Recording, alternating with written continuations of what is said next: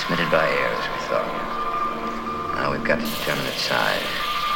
Could be a gas or some kind of a virus.